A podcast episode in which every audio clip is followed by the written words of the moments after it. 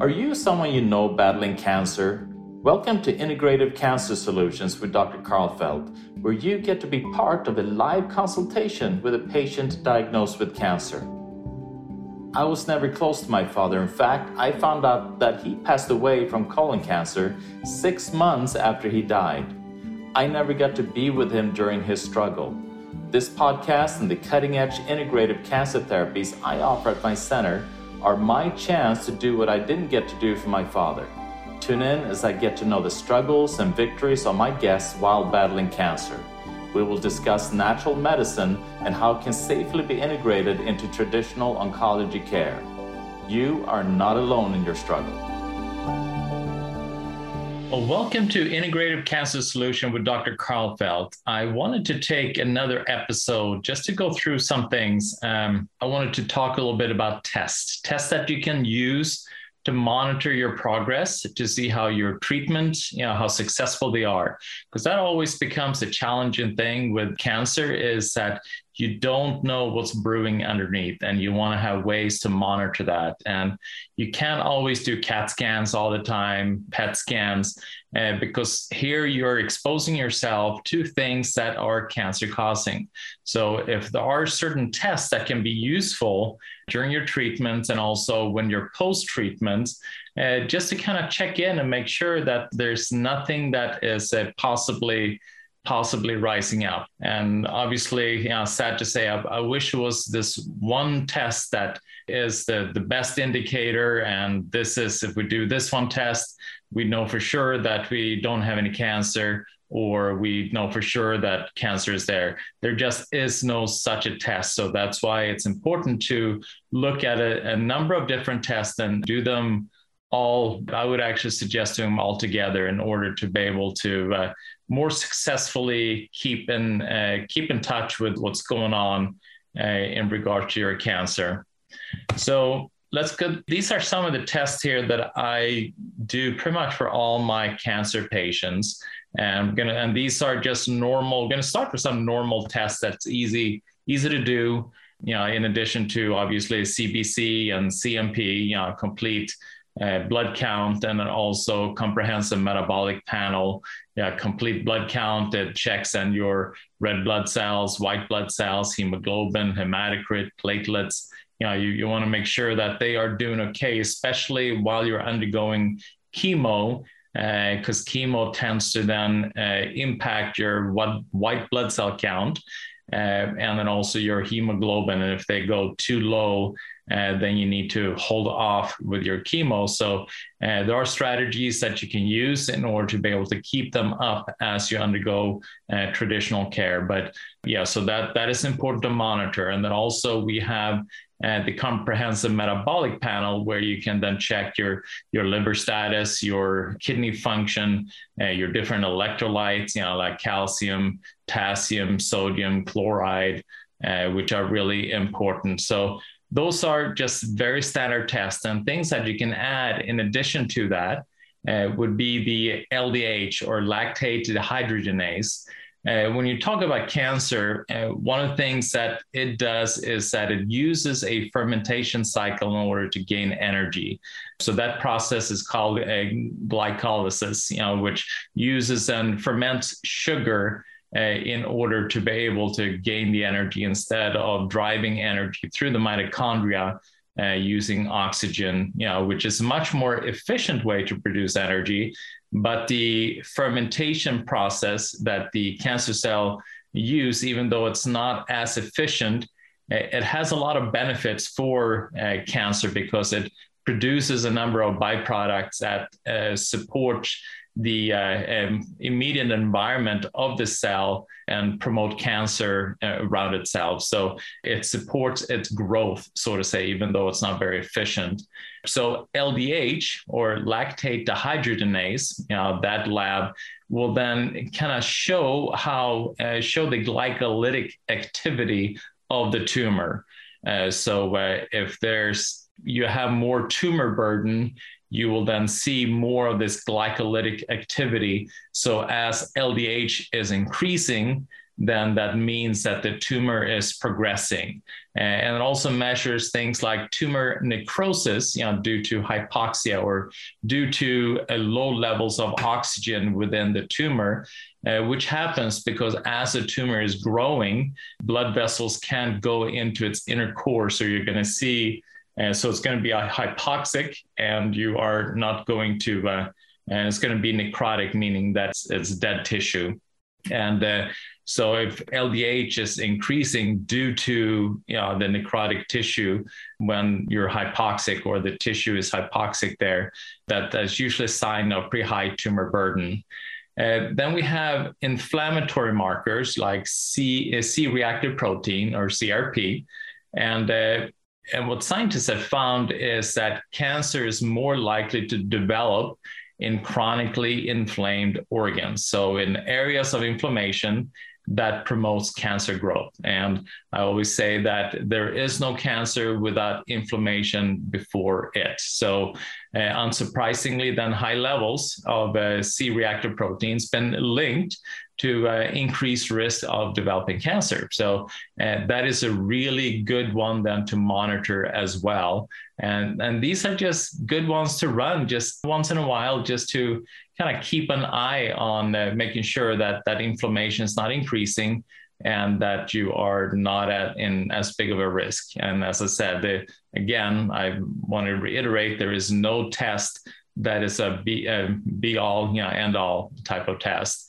And uh, so they did a kind of a large study cohort of different type of sol- uh, solid tumors and they saw that the the risk of death was clinically and statistically significantly greater with a high C reactive protein. So when you have people or patients with a number of different tumors uh, across the board, you had a worse outcome or uh, the likelihood of the outcome not being so great it is worse with a higher C reactive protein. So, again, working on your inflammation, and there are a lot of nutritional strategic steps you can take uh, to do that.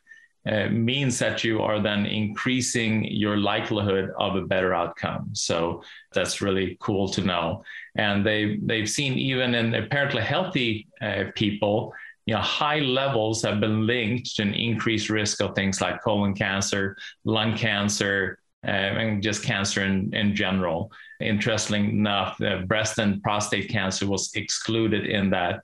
And uh, so it, it is kind of a appropriate timely investigation of patients with these raised inflammatory markers may then help to improve the early detection of, of cancer. Another test, you know, that is so that was C reactive protein or CRP. Another test is called ESR, or another name for it is uh, it's sometimes called SED rate. Yeah, and the ESR stands for erythrocyte sedimentation uh, rate, uh, ESR. And uh, so when you experience inflammation, what happens with your red blood cells is that they tend to cling together, you know, forming these clumps.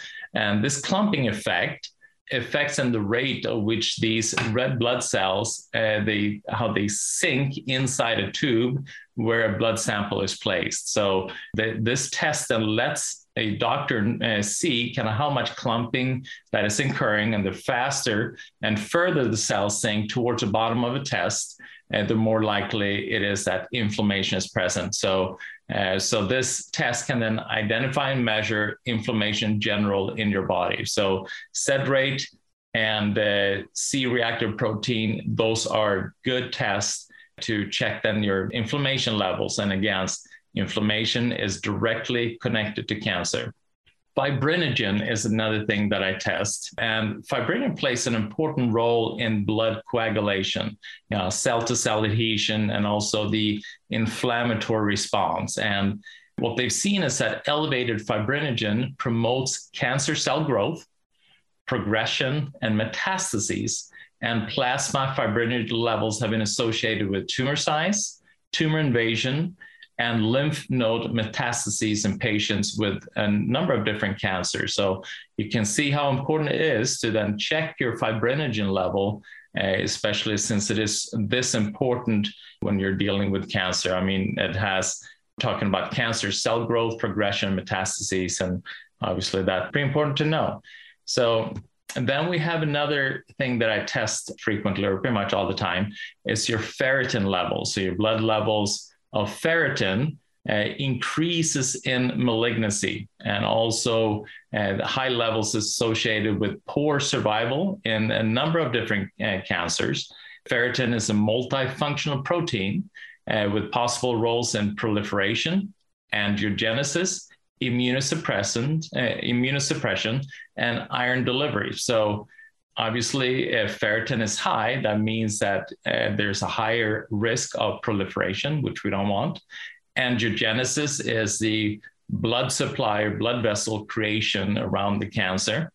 And in order for the cancer to grow and thrive, it needs a lot of blood vessels. So if we stop blood vessels from growing, then cancer cannot survive because it's not going to get food in order to be able to grow and, and then it will die. And ferritin also connected to immunosuppression, and that's that's another important aspect when a cancer is developing is that it needs to be able to suppress the immune system in its immediate environment in order to be able to grow. So ferritin is uh, directly associated with that, and also iron delivery. So cancer cells need a number of things in order things that it uses to grow, and it likes iron. So ferritin will then help with the delivery of this iron to cancer cells, uh, and that will then feed the cancer, also making it grow. So a higher ferritin level means a higher risk of cancer. And uh, so, in regards to cancer, then ferritin is detected at high levels in the blood of many cancer patients, and the higher levels correlate with aggressive disease and poor clinical outcome. So, and also ferritin is highly expressed in tumor associated macrophages, which have been recently recognized as having critical roles in tumor progression and therapy resistance. So, again, if you want to make sure that your therapy is beneficial and that uh, you're going to be able to, uh, yeah, it's going to have an impact on your cancer, then you want to make sure that you control the ferritin levels and uh, and also you can then kind of see how good you're going to do with it. Then we have another test that's also easy to do called CEA, and that stands for carcino embryonic antigen, you know, CEA.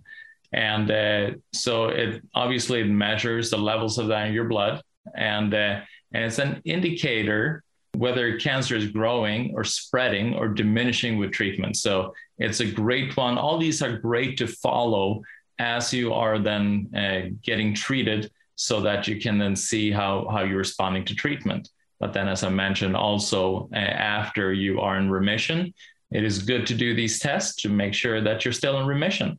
So uh, you may be tested before treatment to set a baseline level, you know, which is a good thing to do. And then again during and after treatment, just to kind of monitor that. So typically low level indicates a small tumor that hasn't spread elsewhere in the body. A high level may correspond to a larger tumor or cancer that has spread or metastasized to one or more location away from the original site. So results may be compared with levels taken during and after treatment as a way to better understand how the cancer has responded to treatment. So, so this is, would be a really good one to do. Uh, test results that drop during treatment indicate therapy is helping. And levels that remain high show treatment probably hasn't curbed the cancer. So we may want to go in a different direction regards to uh, uh, the treatment. And uh, so with this one, though, it's, it's good to understand the CA blood level may be increased in a number of non-cancerous conditions as well. So that's why it's good to have then a baseline and then during and after treatment so that you can measure apples with apples. Then we are going into other types of tests that may not be as easily available. I mean, the, the first one here, you uh, it shouldn't be that hard to get, and that's just the number of natural killer cells. Uh, there is a test where you can then check for their activity, which becomes even more useful because you have you can have a lot of natural killer cells, and uh, but they may all be sleeping and they may not be very active. So uh, you want to be able to measure that as well, and that that makes it even more accurate. So natural killer cells, uh, what they do, uh, they're, they're pretty much one of our best weapons against cancer because they lock onto the infected site or the cancer cell and release perforin, you know, causing the infected cell or the cancer cell to lyse or to kind of break down and die. So the, the perforin that it releases, it actually creates holes within the membrane of, of these cells or within the mitochondria so that additional enzymes can be used just to break it down. So if we're not able to create these holes, we aren't able to inject it with these enzymes that breaks it down and, and kill it off. And they also secrete certain cytokines, which are chemicals that activate other parts of the immune system that also go after the cancer. So they are fantastic in killing cancer. In fact, one natural killer cell can kill 27 cancer cells before dying. So we really want to make sure that we take care of these cancers, uh, the natural killer cells.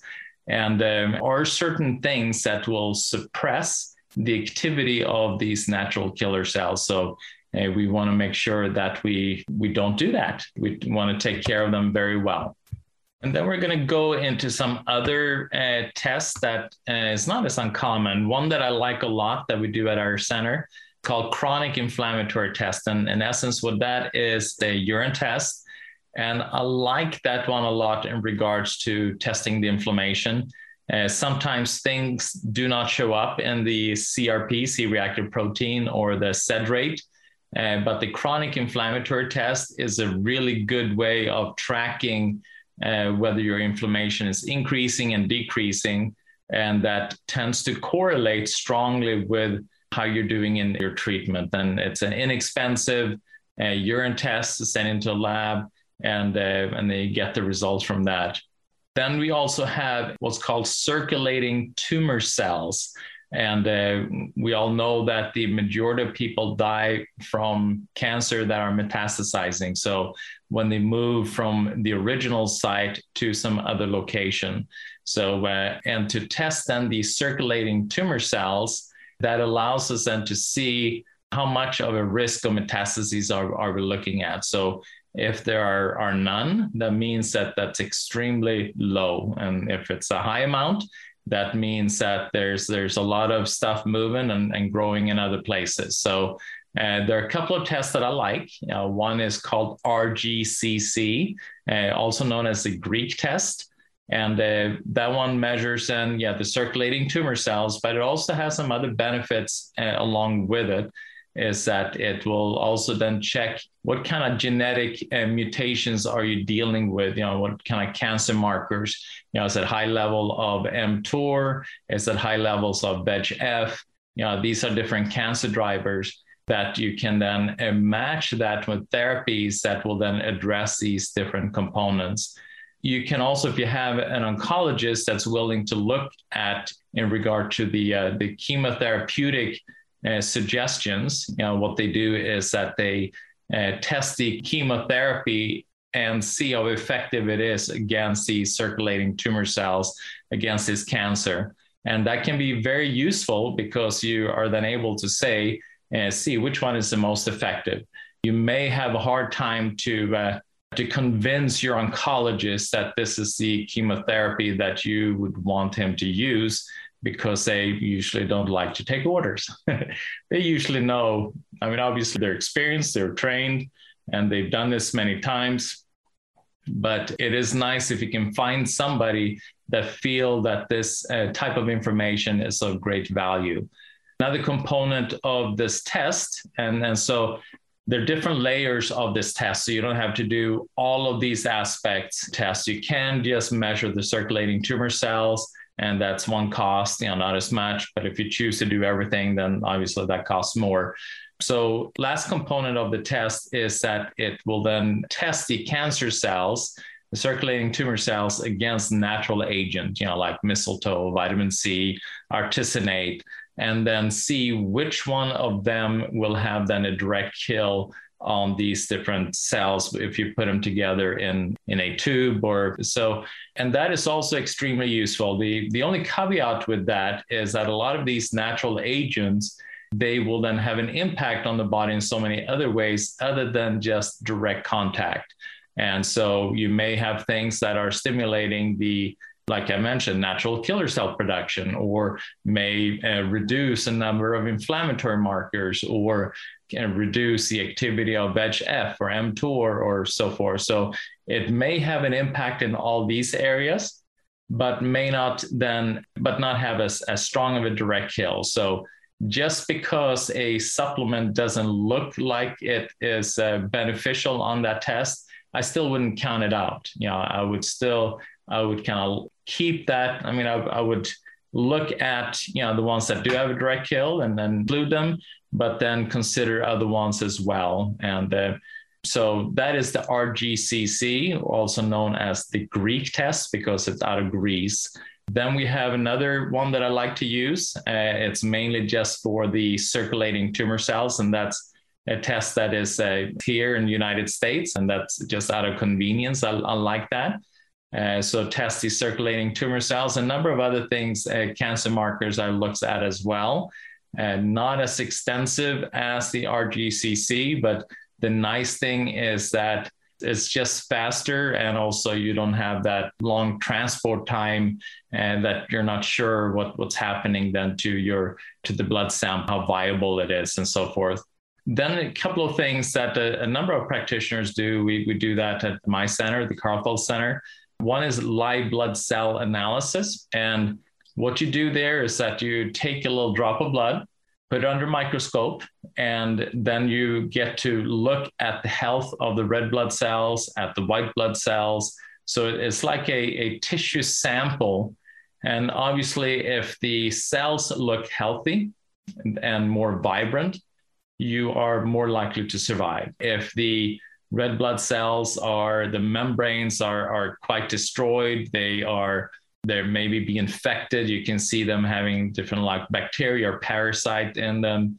Uh, they may be all you know stacked together so the membranes are very inflamed. Then you know that uh, that person is going to have a rougher time and we need to uh, nutritionally do something in order to be able to uh, create a better blood picture because you have to remember that even though uh, you have the cancer, you have more healthy cells and cancer cells.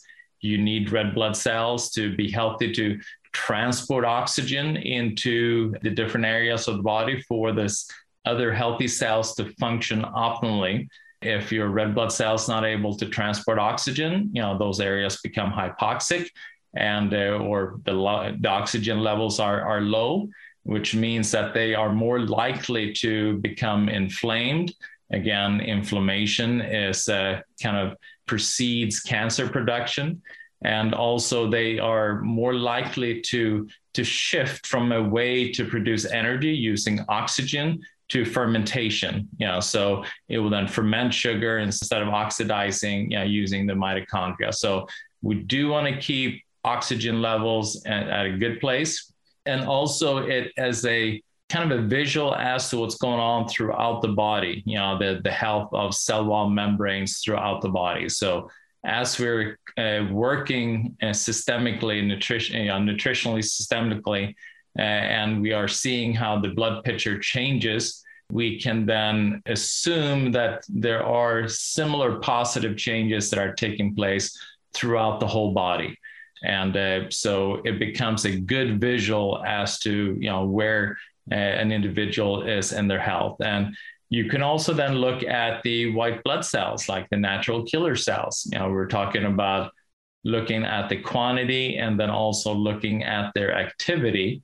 And, and so you can actually visually get to see how many are there. Do are there any natural killer cells? Are there any white blood cells? Or is this person's immune system quite suppressed, leaving them very vulnerable for uh, cancer just to move forward?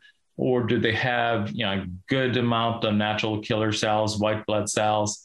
And are they very active? And you can actually look at them there in the sample to look at their, you know, how active and how engaged they are in killing off uh, things that shouldn't be there. You can also look at then a number of other things you can see. You can see liver activity. Uh, you can see also if there's a lot of fibrin in the blood. Uh, you can see if uh, a lot of toxicity, uh, chemicals, uh, how you're also, if there's a lot of infectious agents like mold, fungus, bacteria, parasites, and all these things are going to have a very negative effect on the immune system. And so if you see them in the blood, you're then uh, able to take measures to address that. If you don't know, you can't don't know what to do. So it is very good to get that picture. Another test that we do is that it's called oxidative dried blood test. You know, so what that is that we take blood drop, you know, and we actually do several on just a little slide, and we allow that to dry for about a minute, and then we look at it under the microscope and, uh, and there we can then see the oxidative stress of the tissue. If a person, you can also actually almost stage an individual as to where they're at in the progression of cancer disease because uh, more oxidative stress uh, means that now the individual probably not going to have a good outcome unless we do something really drastic. And we know that permanent oxidative stress, for instance, during chemo, is responsible for tumor growth and metastasis invasion you know, from chronic inflammation uh, that chemo and radiation is actually causing. So here we're using these therapies and we're using that to, to kill cancer cells. But with that, we're then causing oxidative stress which will then promote inflammation, which will then promote metastatic invasion and tumor growth. So we can then, then during therapies like chemo radiation, we can then monitor and see kind of where how the level of oxidative stress in the blood and then again you know by knowing you can then take measures to to work on adjusting that and we know that this oxidative stress talking about the natural killer cells uh, suppresses them. I mean, it suppresses their function. And also, this oxidative stress, I mean, we mentioned that it can come from chemo radiation, but things like physical trauma and physical psychological stress and depression anxiety surgery excessive air travel if you fly a lot you know you're going to have more and nutritional deficiencies heavy metal toxicity chemotherapy radiation that i mentioned and just normal aging so all these things can trigger oxidative stress. And as I mentioned, permanent oxidative stress is responsible for tumor growth and metastatic invasion. You know, so uh, it becomes really, really important to make sure that we can then monitor that. And with this oxidative dried blood test and that we do, that is possible. So that is that's a very exciting feature in regards to that. And then we come then to tests that are even a little bit harder to uh, to acquire. One is uh, P- testing your P53. You know, P53 is a tumor suppressor gene, and that serves as our protection against cancer. And uh, the role of P53 is to uh, monitor your DNA, and if uh, damage is detected in your DNA, you know, this uh, P53 then triggers a repair mechanism and if repairs are unsuccessful, it then signal apoptosis or signal that the cell, we can't save the cell, so now it needs to die. And uh, also what's interesting with the P50, so that huge important role uh, in regards to cancer, because we know cancer, it doesn't want to die. So uh, it doesn't have that cell death switch. So a dysfunctional P53 will then make it so that the cell death switch does not kick in. So the cell won't die and cancer will continue to survive and thrive. And uh, also, something that this P53 gene does, it modulates immune checkpoints regulators that kind of act as brakes on the immune system.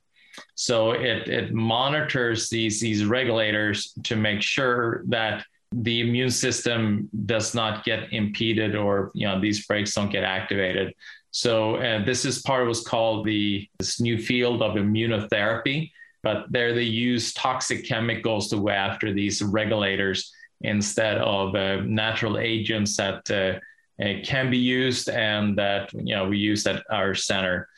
And also something that the P53 gene does, it can modulate the uh, the microenvironment of the tumor uh, that the cancer cells use to grow and expand. So tumor with, by itself, it really can't do much unless it uses these different growth factors, you know, from its environment. So uh, the P53 gene uh, helps to modulate that environment, which then obviously makes it harder for a cancer cell to grow or to replicate if the uh, P53 gene is very active. So uh, a dysfunctional then P53 gene, it enhances the production of inflammatory cytokines that in turn then promotes uh, tumor growth and leads to immunosuppression. So we want the P53 gene to function very, very well. So the cancer cells then with these mutated P53 uh, genes or proteins are damaged by chemotherapy, uh, but not destroyed. So we have then these uh, when the P53 gene is dysfunctional, is mutated. So then the chemotherapy goes after the cancer cells. And but when the P53 gene is not functioning, the cancer cells don't die. They are damaged, but not destroyed.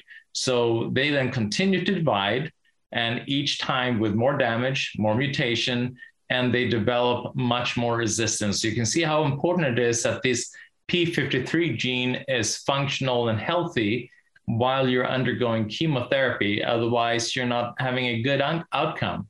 So reactivating then this P53 uh, gene to its normal function is, is then considered to be a really important goal of any kind of anti-cancer treatment to increase and apoptosis during chemotherapy.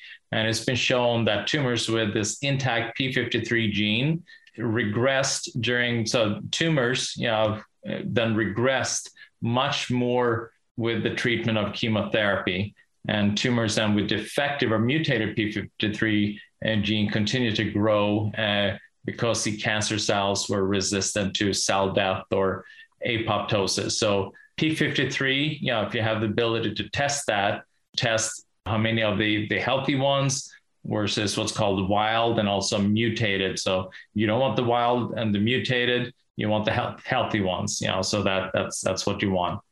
And a couple of other things to, to test. One is called BAX, and the other one is called BCL-2.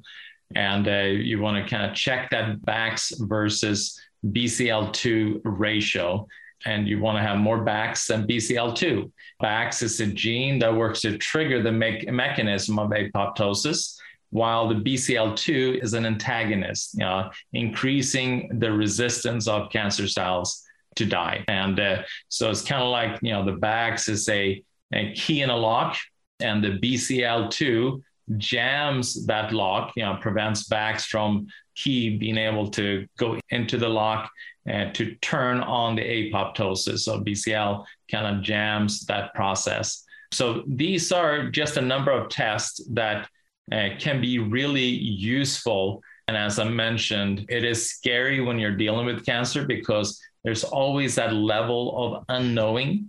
And then to have something that you can look at and follow while you're going through treatment or post treatment, uh, or if you just want to kind of check and make sure if you're a healthy individual and you want to double check to make sure that there's nothing that you should be concerned, at least knowingly uh, that you should be concerned of.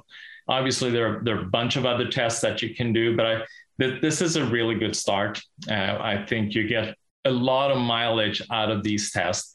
There's also one thing that we do, apologize, and that is to test then your genetics. Uh, so there are certain genes that relates to how healthy or how able you are to maintain health. And so, if we have dysfunctional genes, that means that you are not able to control inflammation as well. You're not able to detoxify as well. You're not able to produce energy. And uh, so, all these processes, your ability to move toxins out, your ability to control inflammation, and your ability to produce energy within the cell are crucial to maximize your outcome uh, when you're dealing with cancer. But even if you're then wanting to reduce the risk of getting cancer, healthier genes or healthy functioning genes will improve your chances. And so there's the test that we use at our center, and I like it because it's very user friendly.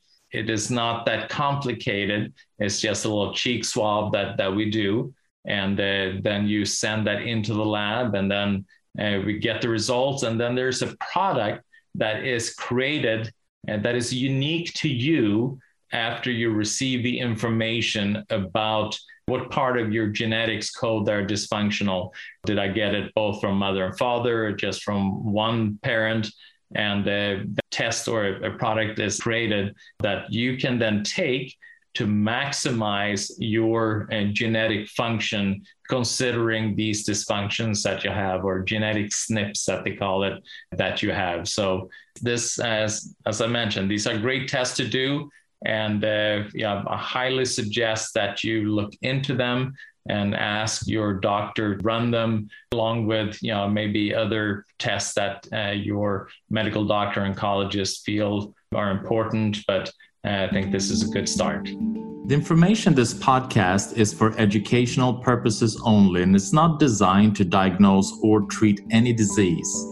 I hope this podcast impacted you as it did me Please subscribe so that you can be notified when new episodes are released.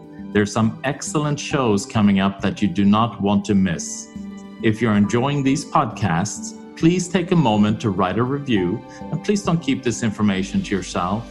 Share them with your family and friends. You never know what piece of information that will transform their lives. For past episodes and powerful information on how to conquer cancer, go to integrativecancersolutions.com. If you would like to know more about the cutting edge integrative oncology therapies my center offers, please visit thekarlfeldtcenter.com. Thank you for spending this time with us, and I hope to see you at our next episode of Integrative Cancer Solutions with Dr. Karlfeldt.